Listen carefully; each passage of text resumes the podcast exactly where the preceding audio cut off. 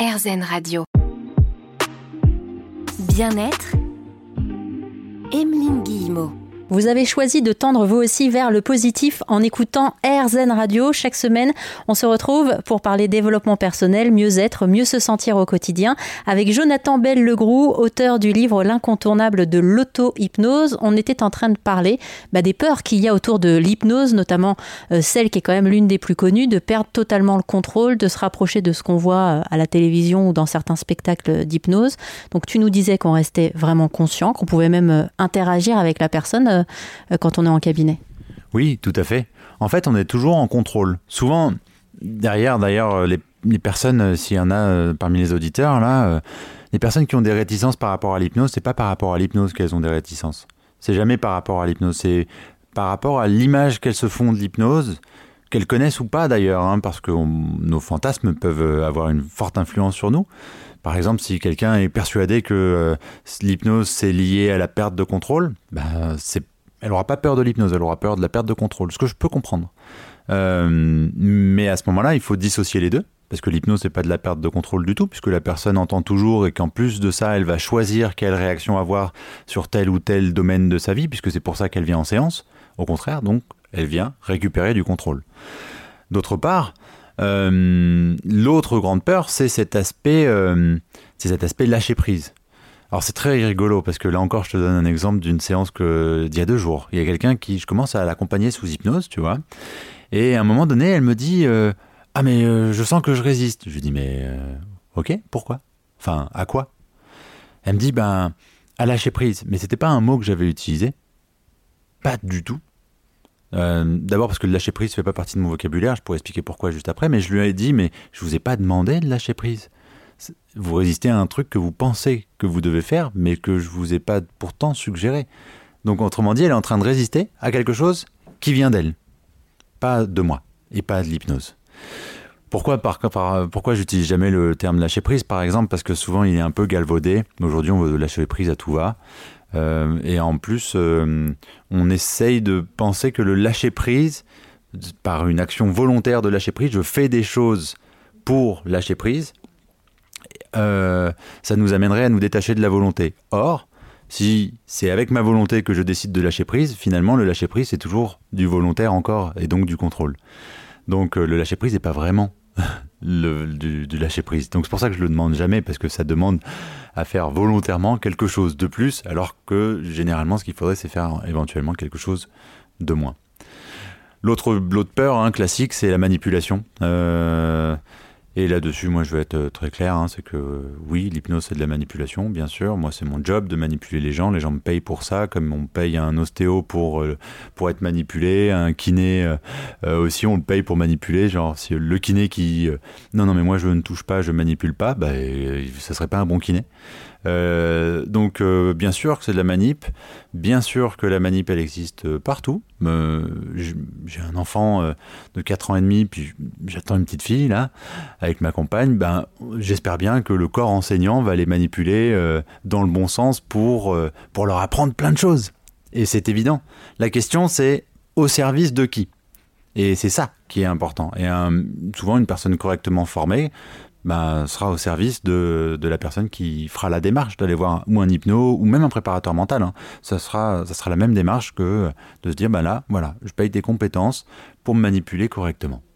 C'est vrai que le terme manipulation, en fait, le mot même manipuler, euh, il a tendance à crisper. Quand tu as, parlé tout à l'heure en disant bien sûr, moi je suis payé euh, pour manipuler, j'ai eu une petite euh, crispation intérieure et ça, vient réveiller aussi des choses, quoi. Oui, bien sûr, mais parce qu'en fait, quelque part, c'est le mot. On, confond manipulation et influence.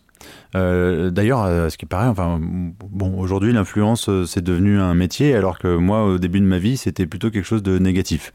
Donc, peut-être que dans dix ans, être manipulateur, ça sera très positif, comme être influenceur aujourd'hui. Mais bon, je préférais quand même qu'on n'aille pas trop dans cette direction-là. En fait, euh, ce qu'on comprend par manipulation, c'est influence à mon détriment. Euh, alors que manipuler, mano, c'est l'étymologie, hein, c'est euh, bouger quelque chose avec la main. Point barre. Ça vient de là. C'est déplacer quelque chose. Donc mettre en mouvement quelque chose avec, avec une action volontaire. ça n'a jamais fait de mal à personne, ça. d'être mis en mouvement. Maintenant, si je mets en mouvement quelqu'un en le poussant d'une falaise, oui, c'est un peu abusé. Si c'est pour en, le manipulant, en tirant pour l'empêcher de sauter, c'est plutôt pas mal. Donc la question, c'est le but de l'action, jamais le moyen. La manipulation, très bien, mais auprès de quelqu'un euh, qui le fait en conscience et de manière éthique. On continue à parler ensemble et à se mettre en mouvement, à cheminer vers le positif avec Jonathan Belle-Legroux sur RZN Radio. Bien-être, Emeline Guillemot. Ravi de vous retrouver sur RZN Radio pour la dernière de la saison de l'émission Bien-être Développement personnel avec Jonathan Belle-Legroux, auteur du livre L'incontournable de l'auto-hypnose. Alors Jonathan, on a parlé de plein de choses avec toi. J'ai entendu plein de choses que tu as pu dire, que tu as pu raconter aussi lors de certaines conférences, dans certaines formations. Et ce qui me marque chez toi, en fait, c'est cette passion de l'humain, de l'autre. Parce que là, tu écris un livre, par exemple, sur l'auto-hypnose, et en faisant ça, en quelque sorte, tu tires une balle dans le pied, en fait. Tu donnes aux autres directement euh, bah, ce dont ils pourraient avoir besoin pour se mettre en mouvement, pour le changement. Ils n'ont plus besoin, du coup, de venir dans ton cabinet. Tu es extrêmement généreux dans ta pratique de l'hypnose, en fait. Ça, c'est une vraie volonté ou j'ai mal analysé Non, non, tu as bien analysé. Euh... Et puis ça me met un peu d'émotion d'entendre ça. Euh, ouais, je pense. En fait, euh, moi, je suis un peu habité par un rêve. Mon rêve personnel, ce serait de d'être inutile et de plus avoir à travailler parce que j'ai plus de j'ai plus de raison de travailler. J'ai plus de travail en fait parce que les gens vont bien. Et vraiment, c'est c'est euh, c'est pas être dans une position de sauveur parce que je veux pas sauver le monde. J'ai passé cette étape-là et en tant que thérapeute, de toute façon, ça, on, on, on, le travaille euh, assez tôt quand on, enfin, avant notre le début de notre profession, mais mais euh, c'est vrai que si à un moment donné les gens pouvaient avoir l'ensemble des outils, et que ce soit l'hypnose ou plein d'autres, hein, pour atteindre leurs rêves et que leur envie, ils aient les, quelque part un peu l'habitude, presque l'hygiène mentale, de se dire tiens j'ai envie de ça, ok j'y arrive pas, je peux changer cette émotion, je peux changer mon rapport à cette chose-là, je peux, je peux changer un peu mon rapport au passé et je peux continuer d'avancer, ça serait, ça serait fabuleux. Euh, je, quelque part, j'aimerais, ouais, vraiment, j'ai cette euh, volonté, moi, d'être inutile un jour. J'aime beaucoup ça, euh, l'inutilité. Et, euh, et en même temps, tu vois, c'est mon paradoxe, c'est forcément, je fais plein de choses en, même temps qui sont pas, qui vont, qui vont pas dans ce sens-là, de, de, disparaître. mais bon, j'essaie de, effectivement, ouais, de, donner de mon temps. Tu sais, je, donne des séances, je fais des séances euh, gratuites euh, que j'appelle les séances, euh, les créneaux hypnose libre. J'ai mis ça en place il y a quelques années. Dès le début de ma pratique, j'avais mis ça en place à l'époque à Grenoble. C'est des moments où je me mets sur un banc et je suis disponible au monde. Et les gens viennent et puis s'installent et puis ils ont le droit à une séance d'hypnose complètement gratuite. et je prends rien en échange, c'est-à-dire que même quand les gens des fois arrivent avec des cagettes de fruits ou trucs comme ça, je les prends pas en disant mais non non non mais je, non c'est purement tu sais du don. J'aime beaucoup ça. Euh, et puis en plus, c'est assez chouette. C'est, je pense qu'on gagne à être disponible aux autres sans rien attendre en retour. Et c'est quelque chose qui me, qui me touche, qui me touche beaucoup et que et que j'essaie de, de, partager le plus possible, euh, sans, sans m'épuiser non plus, tu vois. Euh, mais mais c'est vrai, voilà, je, j'aime bien être dans l'ombre et j'aime bien retourner dans l'ombre et que les gens continuent de marcher euh, euh, vers leur lumière à eux, vers ce qui les illumine, vers ce qui les fait rêver, et ainsi de suite. Je suis contente que tu aies parlé des séances d'hypnose gratuites parce qu'en fait, c'est vrai, il y a des choses que, que tu as pu faire comme ça et que tu partages pas. Euh, euh, L'idée, là, c'est pas de faire de la com ou autre. Je me suis dit, est-ce qu'il va oser? Parce que moi, j'allais en parler quand même en me disant, voilà, ça fait 20 ans que tu fais de l'hypnose et tu continues à faire ça. Tu as accompagné aussi des gens en fin de vie. Enfin, tu fais tout un tas de choses aussi dans l'ombre. Donc, tu as besoin de cette lumière aussi pour pouvoir euh, te permettre, bah oui, mais c'est un métier, il faut bien vivre aussi, de pouvoir aider aussi dans l'ombre. Donc, c'est aussi pour ça que je suis venue te voir moi aujourd'hui. Donc, merci, Jonathan.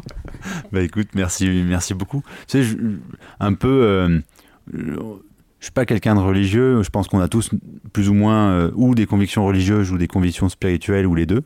Euh, moi, ma spiritualité, c'est en gros ce quoi je crois, quoi qu'il n'y a pas vraiment de code. Hein, c'est très perso. Je pense vraiment que quand on donne, on reçoit. du coup, moi, je donne beaucoup, je reçois beaucoup, et je Ouais, j'aime euh, j'aime donner du temps aux gens. Je en plus de ça, tu sais, puisque tu parlais de la fin de vie, je prends quelques instants pour dire ça, mais euh, en bossant dans la fin de vie, j'ai jamais vu personne vraiment sur leur lit de mort dire Oh bon sang, si seulement je pouvais revivre une dernière euh, réunion, une dernière, euh, une dernière visio, ça serait fabuleux là, juste avant de mourir, de retourner à la photocopieuse, de faire un, dossier à la dernière minute. Vraiment, j'ai j'adorais ça. Non, il y a en permanence, à chaque fois, c'est en plus, avec l'hypnose, c'est des choses qu'on peut faire, tu sais, ramener les gens un peu dans un souvenir pour qu'ils s'en imprègnent, qu'ils s'immergent de ça en permanence. Et si seulement je pouvais me rappeler de retourner voir euh, mon père à cet endroit-là, euh, passer un peu de temps avec cette personne, euh, juste réentendre sa voix, tu vois, c'est, ça qui compte à la fin. Du coup, moi, j'essaie de le donner dès maintenant et comme ça, je me le dis pas à la fin de ma vie. Mince, il faudrait que j'y retourne. Non, comme ça, j'ai bien vécu ça. C'est un peu mon, voilà, c'est un peu ma voix. Bah, merci beaucoup, hein, Jonathan Bell-Legroux, de nous avoir partagé ta voix dans les deux sens de l'écriture d'ailleurs.